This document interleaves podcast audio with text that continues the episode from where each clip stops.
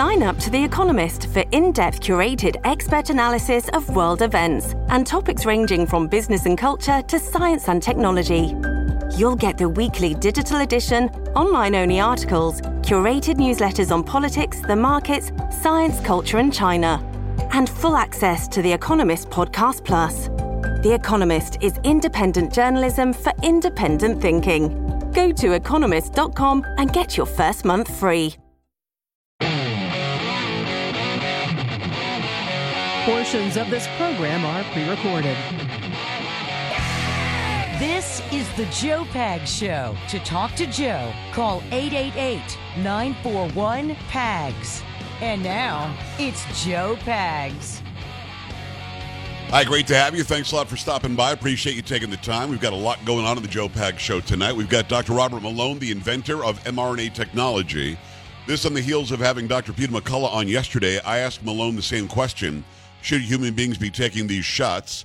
I asked him uh, what these shots actually do. You know, it would always ends up going a little bit longer with Dr. Malone, which is great. So we've got two parts. Part one will be tonight. Part two will either be tomorrow or maybe Friday. So we'll figure out when we're going to do that. But we talk a lot about um, Twitter being used as a weapon. Talk a lot about that. We talk a lot about um, his new book that's out and what exactly we should know going into some sort of a health crisis. Really good information. Also, the GETTR CEO, Jason Miller, will be on the program. Glad that you've chosen to stop by tonight on your Wednesday. Let's go. Uh huh. Carrie, how's it going? It's going pretty good. How are you? Good, uh, just fine. Thank you. Appreciate you asking. Polo making it happen. Sam into his house.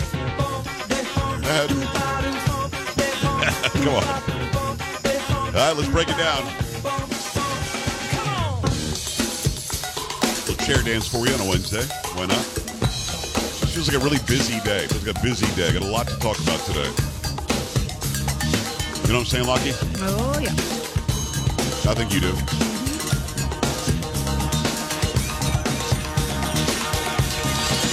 Say what?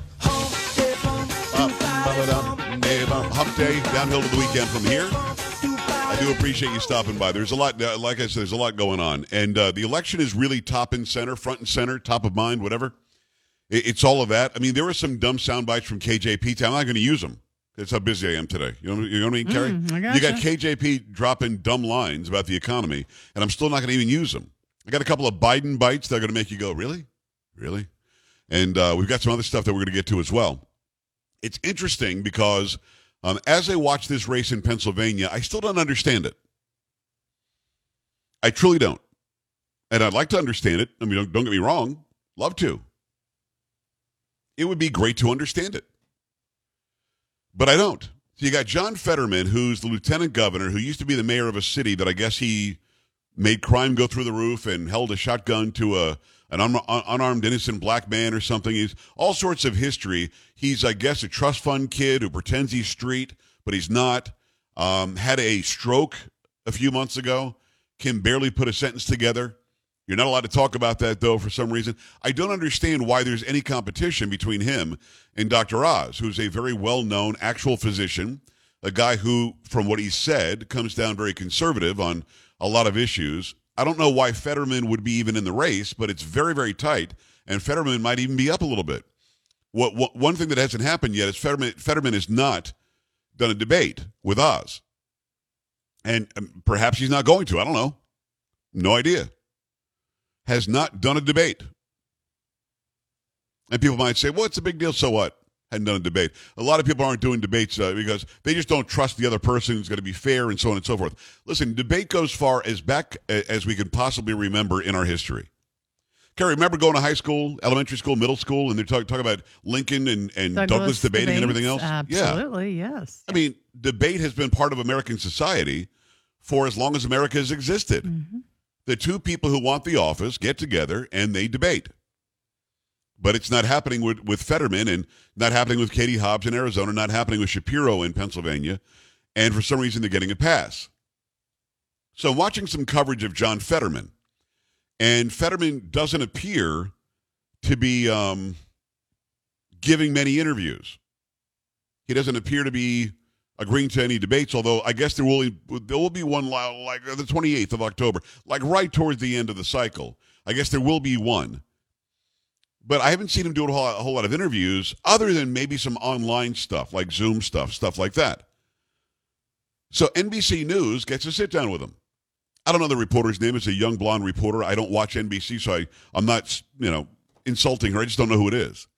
But she's sitting there, probably 12 feet away from Fetterman, and he's sitting in front of a big giant monitor. What's going on here? And she actually explained it that to do the interview, Fetterman could not just take the questions, they had to be closed captioned and written out, transcribed on the monitor in front of him. Because I guess he can't hear audibly and make sense of what you're saying as he's hearing it. So then he would read it off the monitor, and still his answers were very weird. Now I don't know why they would have said, "Yeah, you should probably do this this sit down with this person." Now again, he's done some of these deals where you go on Zoom, you go on Skype, you do a thing like that, and I guess there's somebody there who's typing very quickly, transcribing what the questions are, and they might even be transcribing what the answers are.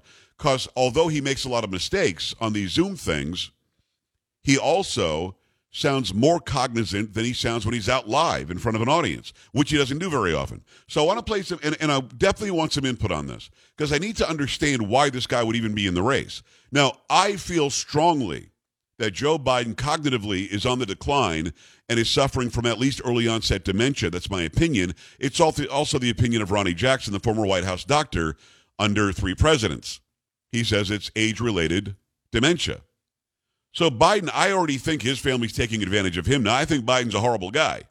I think he's a racist. I think he's a sexist. I think he may, in fact, have assaulted some people sexually, according to his daughter, taking showers with her in her diary, according to his son, uh, Pedo Pete or Pedo Peter, whatever. He's not a good guy, never has been. But at this cognitive decline, this state, why would his family put him up for that?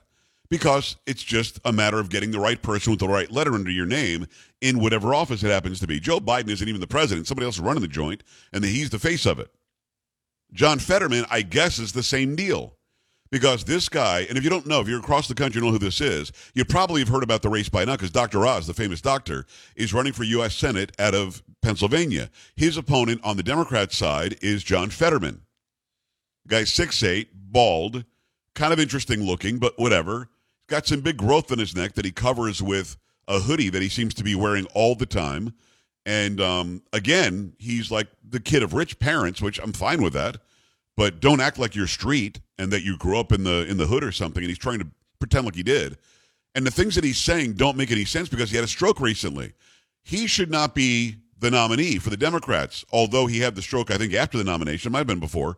But the Democrats should have replaced him for medical reasons. Let him get the medical help he needs because he keeps on showing up and, and saying things like this. That felony murder is, is second murder, second murder. And we are only one of two states in the nation that has that.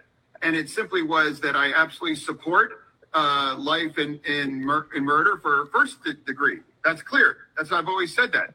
You know, that's, you know, so, and I believe that it's something that Pennsylvania needs to examine. This is this is a guy who is like almost tied, if not beating, Dr. Oz. I believe in second murder. Second murder. Second murder is felony. Is only state. I don't know what he's saying. Then at the end, I believe in murder or something. I don't know what he's saying. And I don't know why people are putting him up to this. So that's on a Zoom call. Then he sits down with the NBC reporter. And when he sits down with the NBC reporter, it gets even weirder because she actually, and, and to her credit, she might have gotten in trouble for admitting this, but she, to her credit, said the only way they would do it is if we would give him a monitor and they could transcribe everything he was saying. And Carrie, I'll ask you: If you you get a chance to interview Fetterman, do you agree to that? Uh, I mean, I don't know. I guess I was uh, reading the it comes from People magazine, and I guess one of the reporters was saying you know, it was absolutely necessary because when they were talking before the interview started, it was clear that he wasn't understanding what she was saying. So they had to make that happen. I guess in that moment, and you do want to interview the guy, then yeah, let's put it up on a screen for you so you can see what I'm asking and then you can answer the question. All right. I appreciate that answer. I, I would have a problem with that stipulation. Um, but at the end of the day, if you want it, I guess you do have to agree to that. I don't know that. I, I, So you Again- wouldn't if you had a chance to interview John Fetterman, and this is what I he gotta tell you. It's 50-50 for me. If, if if Fetterman's people got a hold of me right now and said that he'll do the interview as long as we can transcribe what you're saying Mm-hmm. um, on the spot, and you have to wait for him to read it before he can answer, I don't know. I, I feel like I would probably say no. And it may, and you and I can disagree. That's fine. Um, I, I'm not saying that you're right or wrong. I just, for me, this interview, his people should never have let him do it. Have you seen any of this? I haven't. No. Okay, I'm going to show it now. For those who are, are are listening and not watching, if you want to see some of this, I'll play. I'll tell you what. I'll take a break and I'll come back and I'll play some of this. I'm going to show it on screen. He's sitting in front of a big monitor, and still, after reading the words off the monitor, he's still getting it wrong, and his answers are not put together very well. I think his campaign should have said no to the interview because the ramifications of saying no, although great, because then Oz gets to say, well, he wouldn't even sit down for an interview. It would still be better than this that you're about to see. 888-941-PAGS, 888-941-7247, joepags.com. Go to the website, joepags.com, click on Watch Now, and you'll see these uh, these pieces of interview. A lot of people across the country haven't seen them. A lot of people have. It's NBC, the actual N- national NBC News, that sat down with him. But very, very strange the way this thing came off. Keep it here.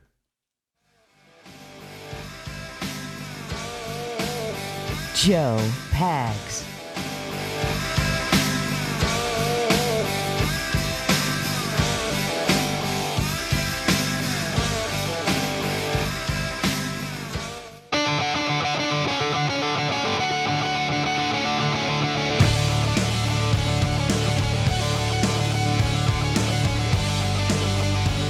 Hi, great to have you. Thanks. I appreciate you stopping by. There's a lot going on. You know, I got emails from a lot of people last night asking, hey, where can I go and see that uh, Dr. McCullough interview again?